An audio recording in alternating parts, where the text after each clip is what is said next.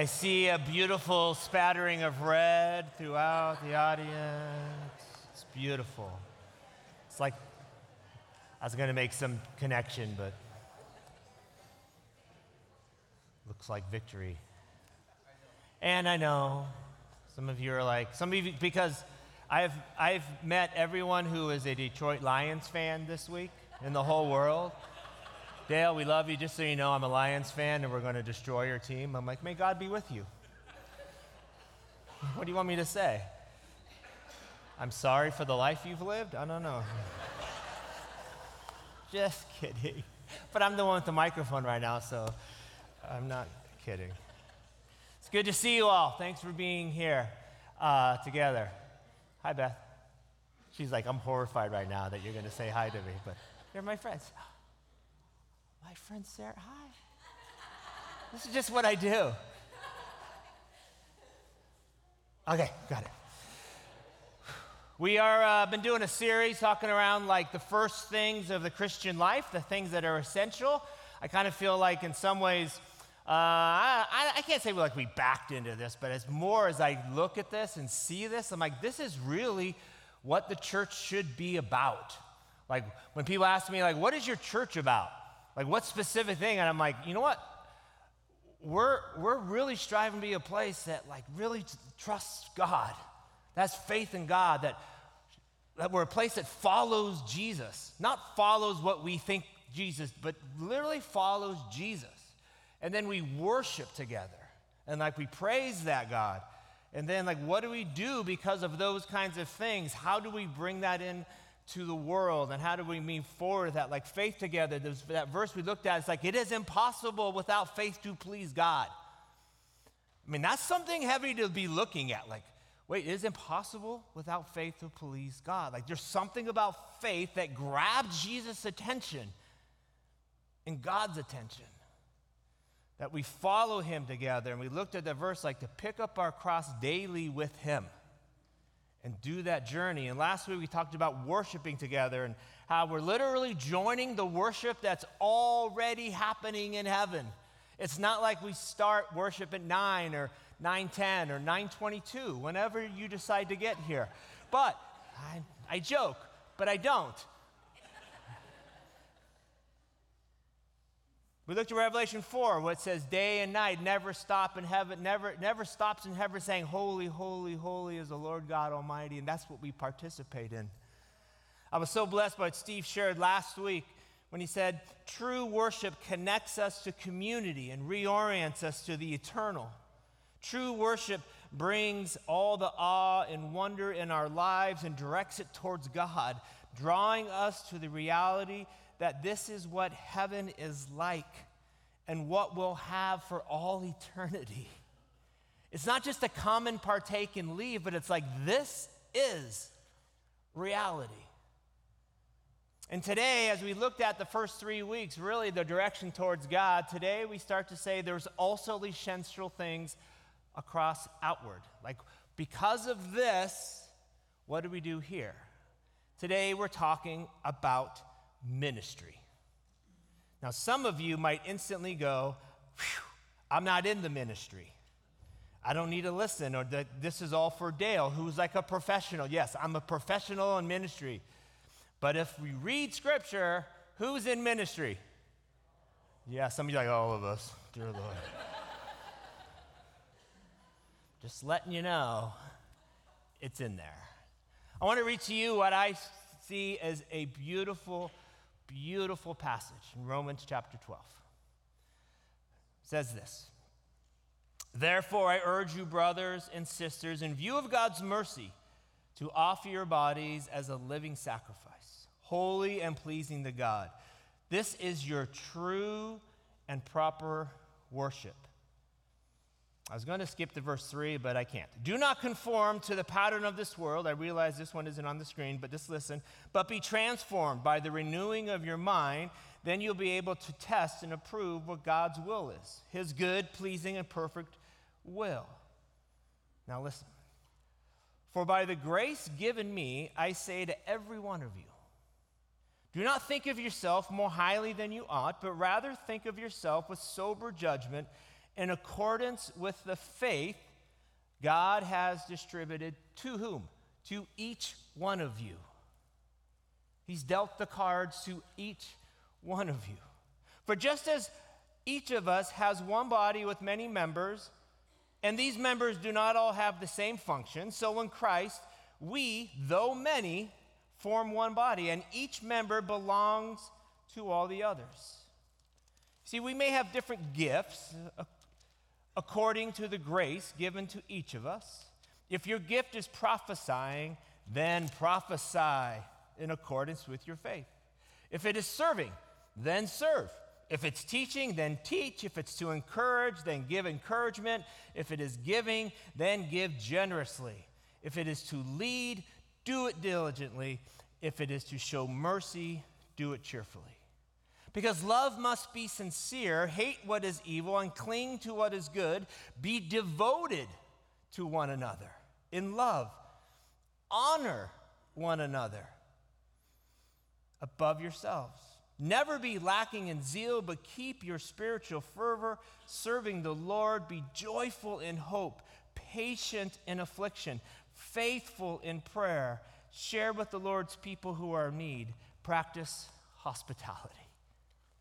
Pray.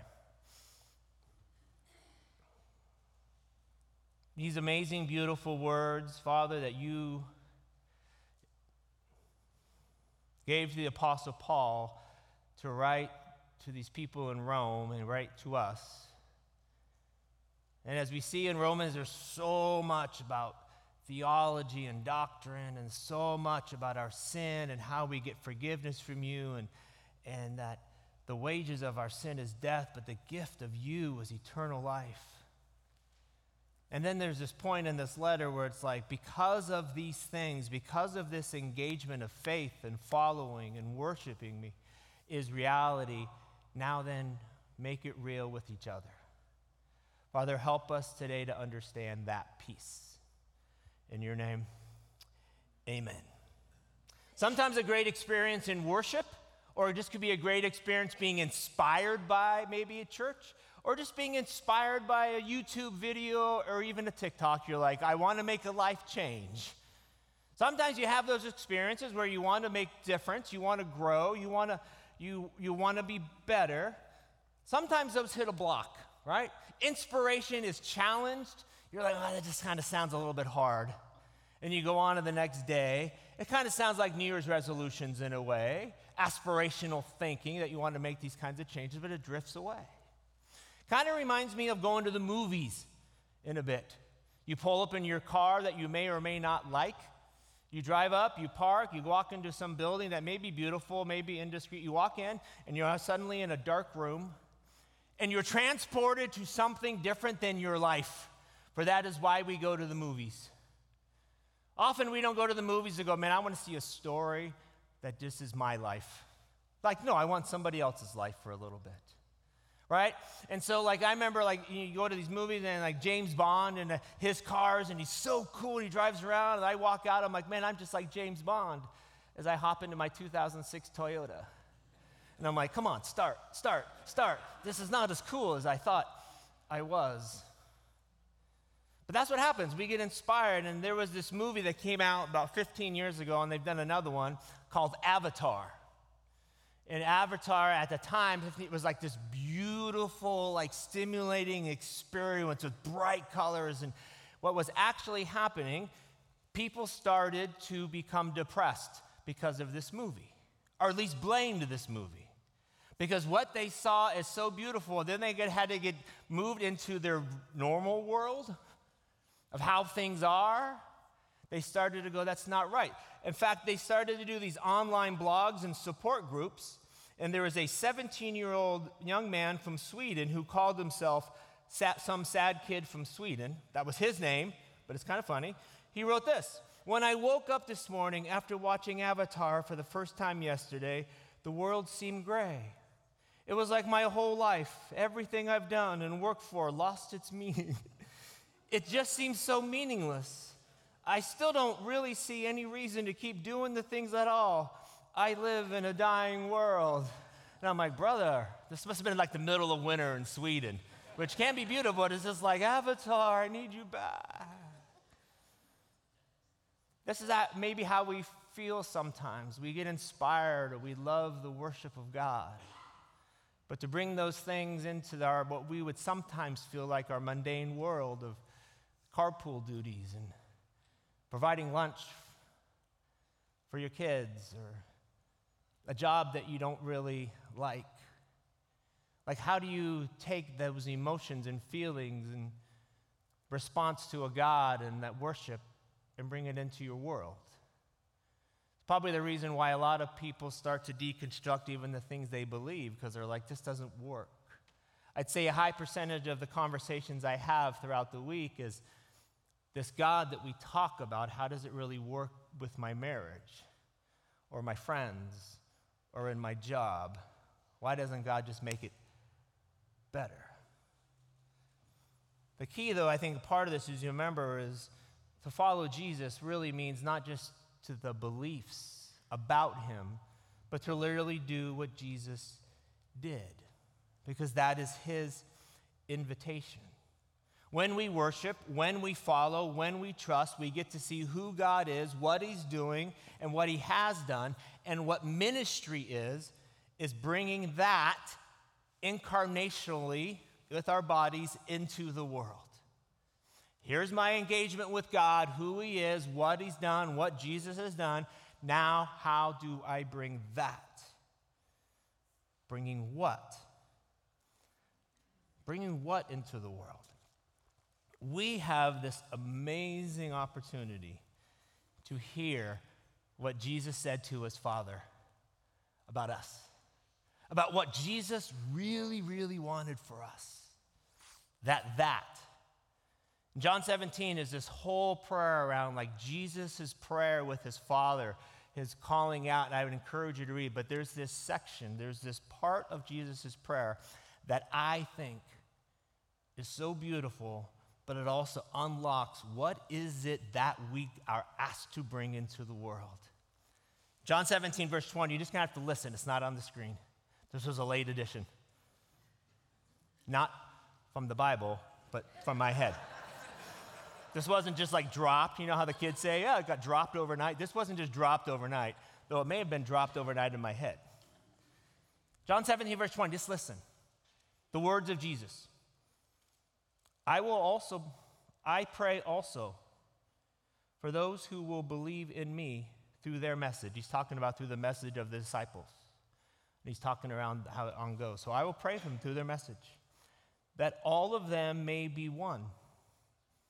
Father, just as you are in me and I am in you, Jesus and his Father, may they also be in us, so that the world may believe who you are and that you have sent me, so that the world may believe. I have given them, this is so beautiful. I have given them, Jesus, like I've given them, you, the glory that you gave me, that they may be one as we are one. I and them, and you and me, so that they may be brought to complete unity. Then the world will know that you sent me and have loved them even as you have loved me. Friends, this isn't just like a verse. If there's times like, I really want to know, this is what Jesus said to his Father. And it's not just about, I want unity for the people of the world just to get along. But he's saying things like this The glory that you gave me from the very beginning of the, of the world, that glory is the glory I want others to know and to bring. What Jesus is saying is that ministry is bringing his glory that is now in you to places. That's a pretty amazing opportunity. And it's not just for the pastor, it's for all of us. The glory Jesus refers to as the glorious, loving unity of the triune God is now in us. The love that you have may be in them, and that I myself be in them. Here's God's vision for us God's vision for humanity is nothing less than for us to participate with each other in the perfect love that He is throughout eternity. God's vision for church, for people, for His people, is to participate in the perfect unity of the Trinity and the everlasting love, to be a participant in that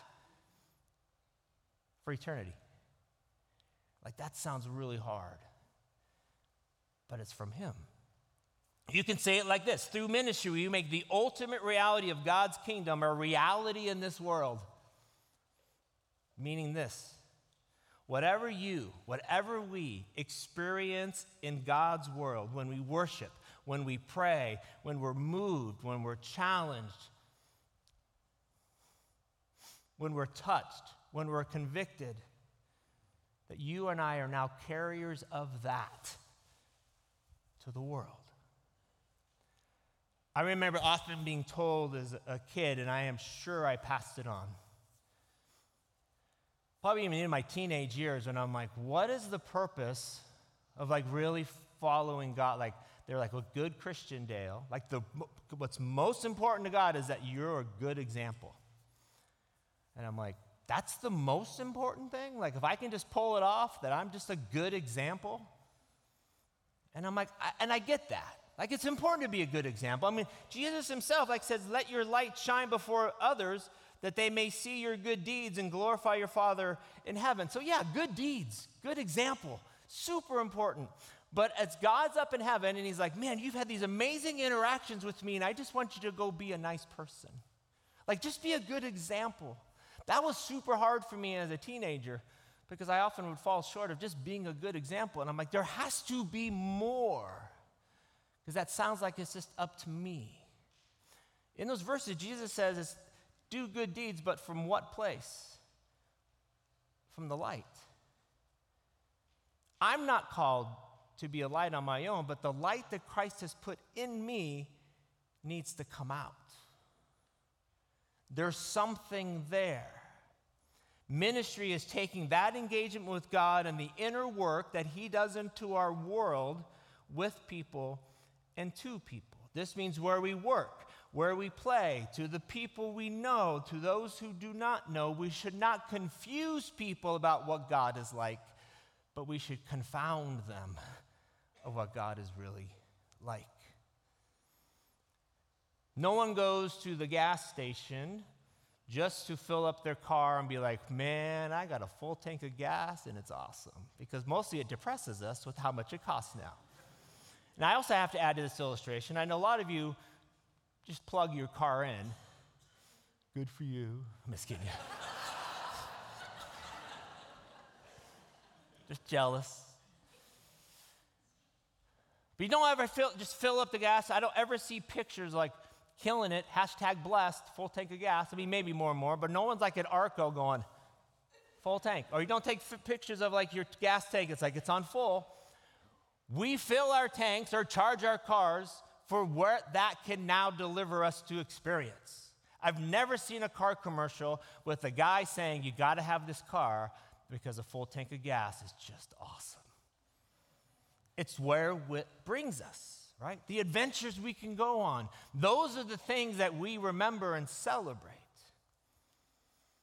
God's like, I have not called you to just have a full tank of gas with me but it's where that can now bring you and the experience that it has.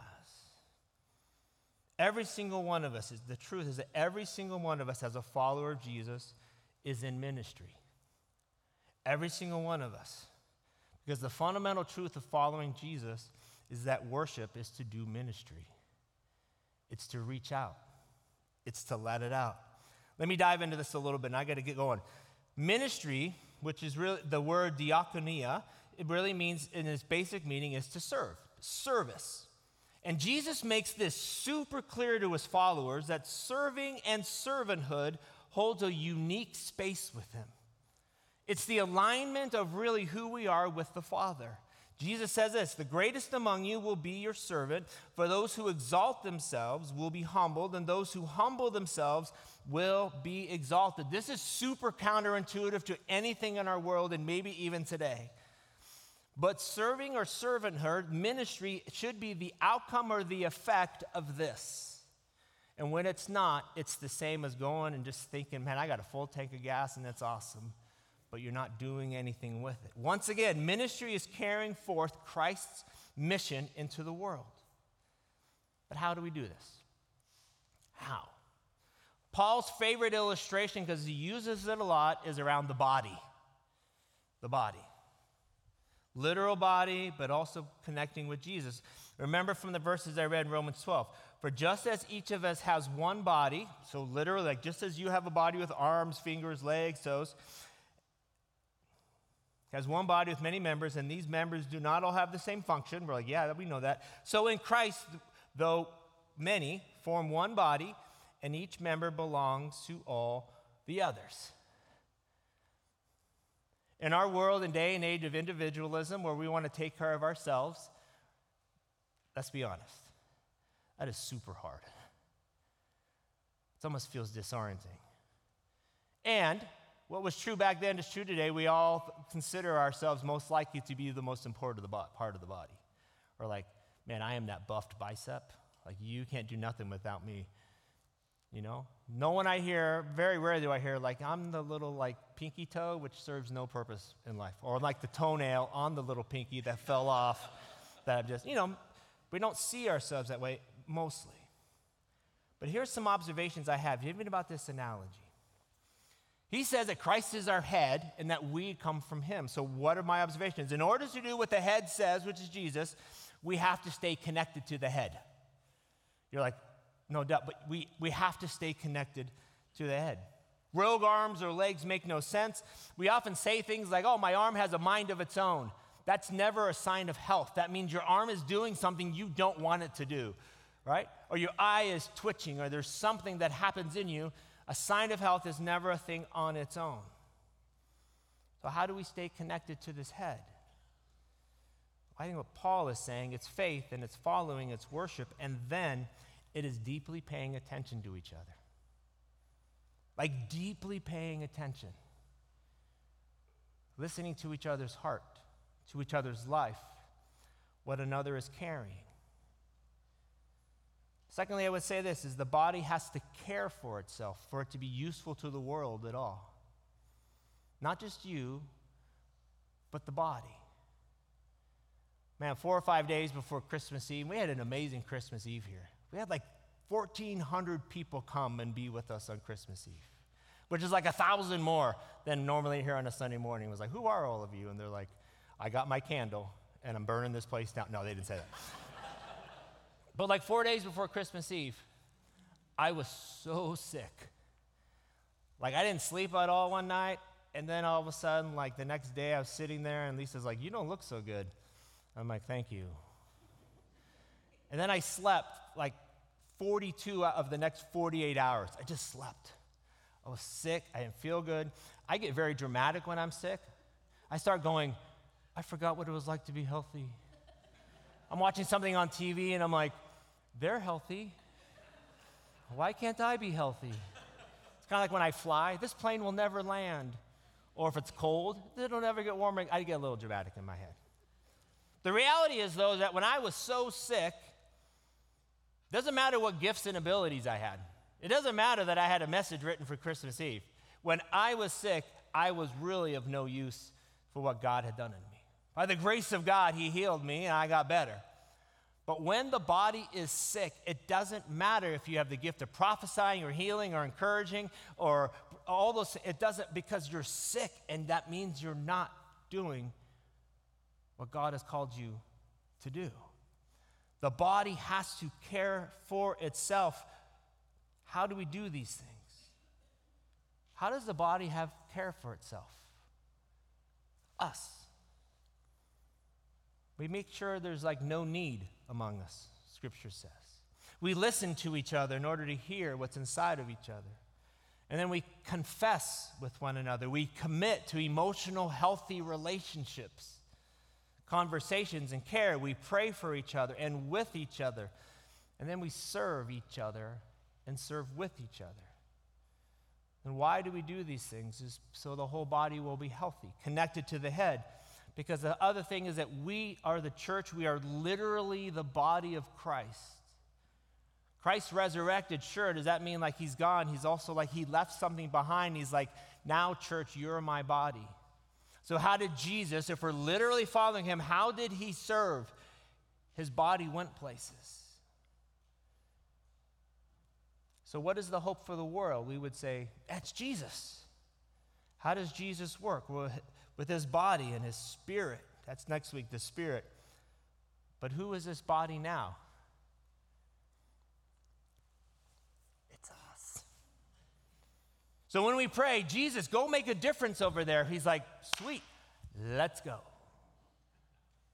So often we're like, okay, God, we're like playing, to go there, go there, like as if it's some kind of like video game we're playing. He's like, You're supposed to go with me. I want you to go with me. And this is what I have found. There is nothing this life can be better than to be a part of what God is doing. I'm telling you, you could debate this with me, and you're like, no, there is nothing better than life than having all the money you need to do everything you want. And I'm like, it's not just Jesus who says you'll forfeit your soul because you'll sit in my office and you'll tell me how your soul's been forfeited. and it hurts. But when you get to be a part of the masters of the, the master of the universe's plan for humanity and you see life change that only he can do and you're a part of it, all of a sudden you're holding a baby so a couple can go to church. I remember when my beautiful, wonderful daughter, who's now perfect in all of her ways, she's right back there. I'm changing this story in the second service, just so you know. was like a little kid, a little baby. And I just look at it, she just loved being with her mom so much that whenever her mom would bring her to the nursery, she just screamed.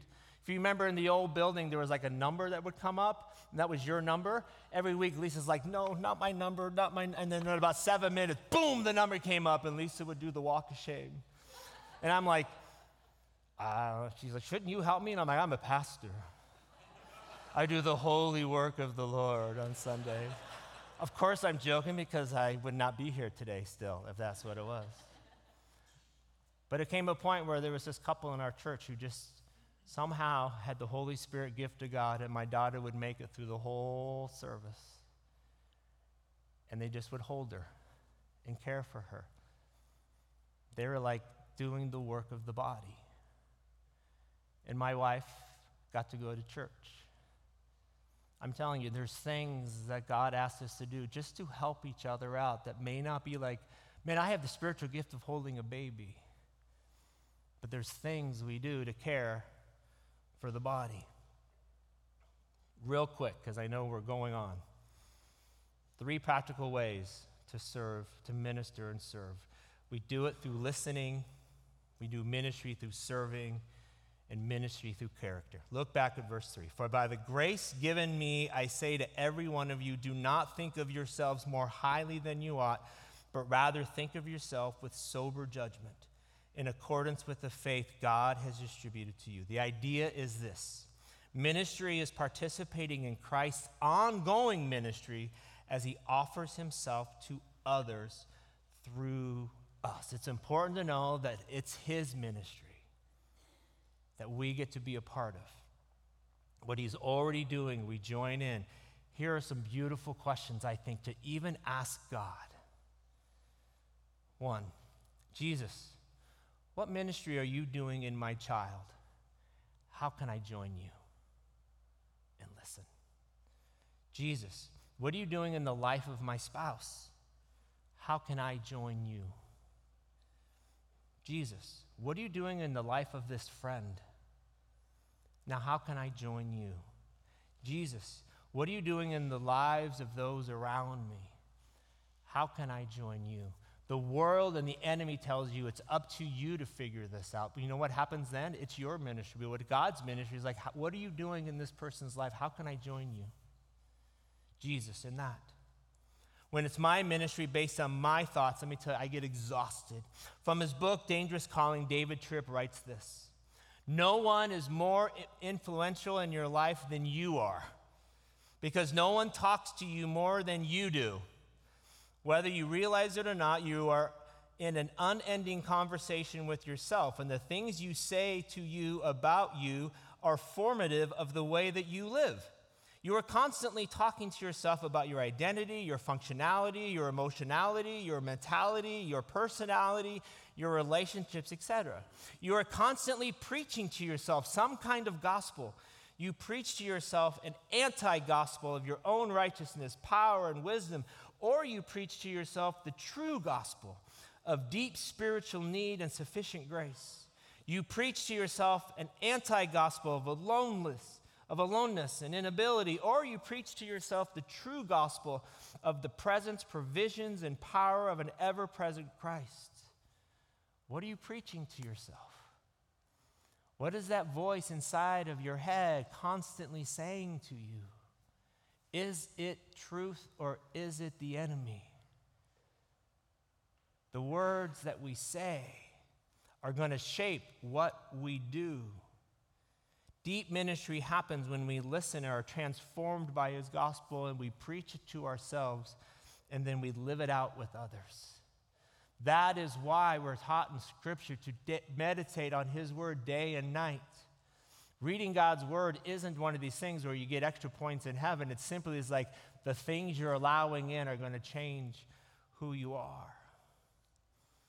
What's forming your inside? What's shaping you?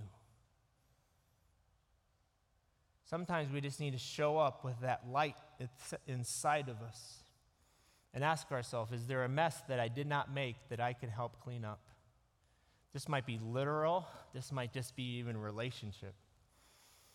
Like I said before, you might ask, is there a baby I can hold so a mother and father can just breathe for a second? That could be your neighbor, and you're tired of hearing that screaming baby through the wall. Maybe you can go, instead of being exasperated, can I do something? Is there a burden I can carry? And you're not waiting to be asked. The visual picture is somebody just went to the store and they have 12 bags of groceries and they're trying to carry them all at the same time. And they walk by you and you're like, hey, how's it going? And you just keep going, like, like this literal picture. Is there something I can carry? The change that I've been talking about is this deeply engaging with God listening to Him, this collision of listening to Him and then listening to others, and then lock in and go. Engage, step in.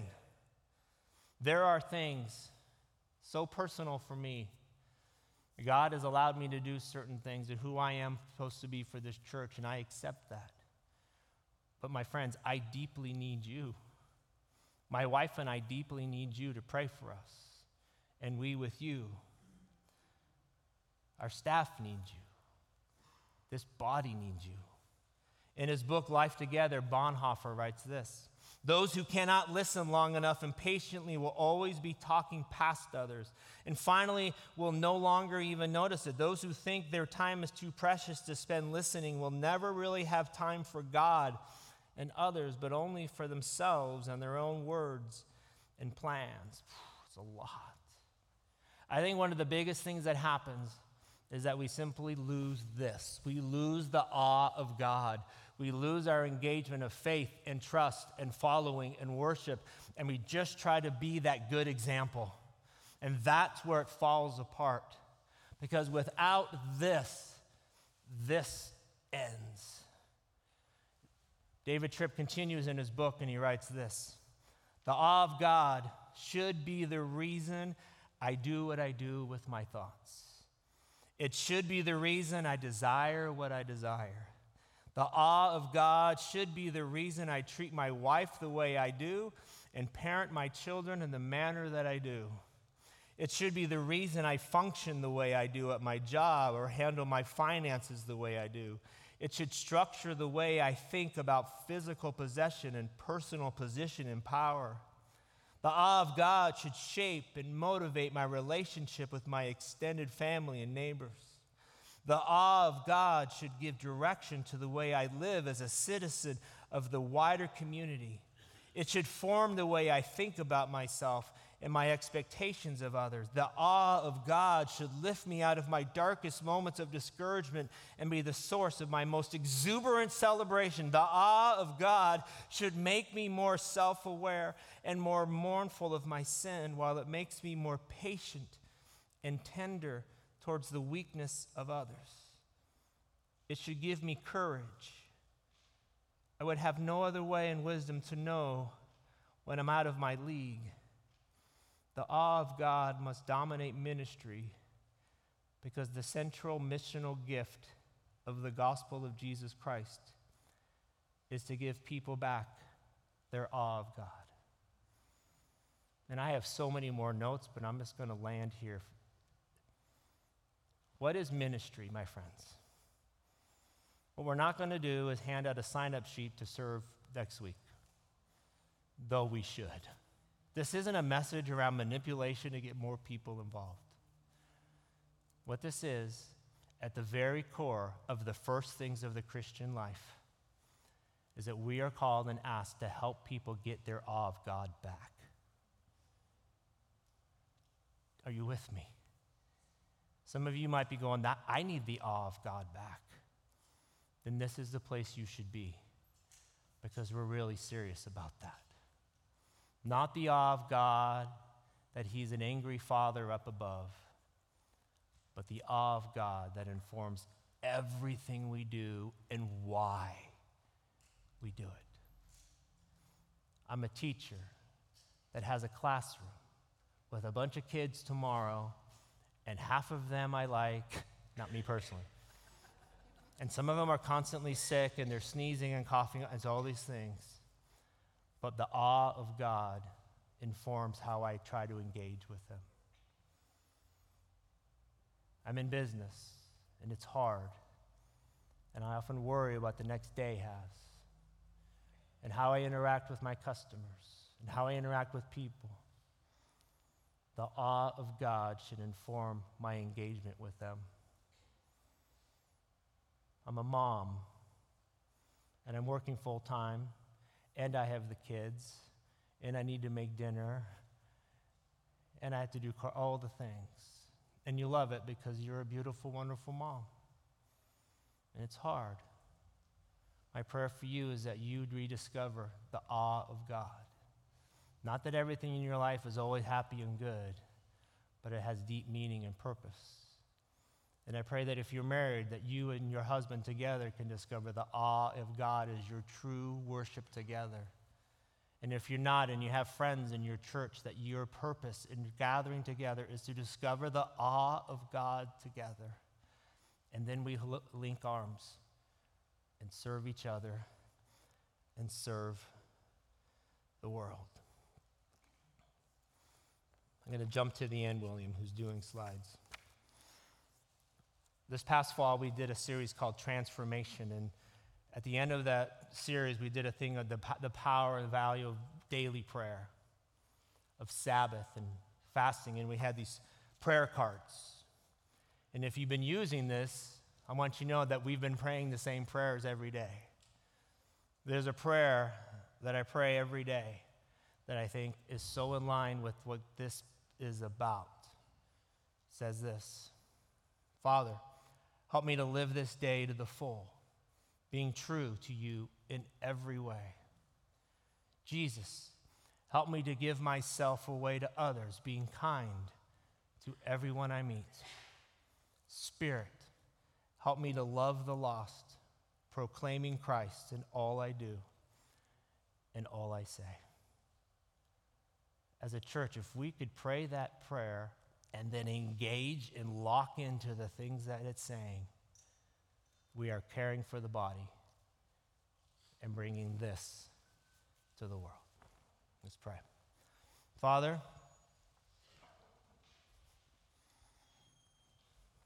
man, I, I just am reminded, Jesus, of those words that you shared with your Father. Like, man, my prayer for our peop- the people today that they may know that they may be united with you as I am you and you are in me, may they also be in us.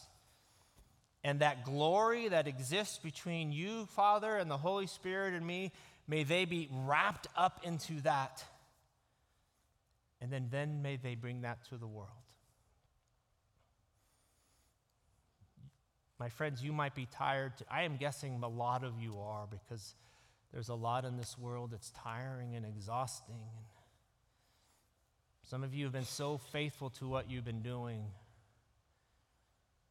I thank you for that. And you are being truly faithful to what God's called you to do. And you just need to allow, you just need to experience the awe of God. The enemy's going to tell you you're not because of something you did. And what God is saying, hey, body, will you do that for each other? You take a moment, and if God brings somebody to mind right now who just needs to be blessed, they might be in this room. They just might need to hear that God sees them and loves them and knows them. And how do we know them? Well, God brought that person to your mind and is like, Will you go tell them on my behalf that I see them, that I love them? And I know for some people here, that's like, Wait, what? Is that a real thing? yes. So even during our response time, God maybe have someone who's in your head who just needs to be encouraged or hugged. I really believe God is asking you during our time of response that part of your response this morning is just to go and bless and care for the body of somebody else here, that they may know. I can't tell you, I mean, the times when somebody says something to me, like God told me to say this to you, and then I hear like the same thing from other people, it's like, man, God, God actually sees me. God sees you. And I just believe with all my heart, He uses other people to validate that, to say that. It's not nothing that's anti-biblical or against what He's saying. He's just like God just wants. God just asked you. God brought you to mind. I think it was God. It ain't the devil. So let's just say it's God, and He just want me to come and just say, "Bless you." He sees you. If you feel uncomfortable doing that, I understand. But service isn't comfortable. But we can break so many chains if we're willing just to be the body and serve and love each other.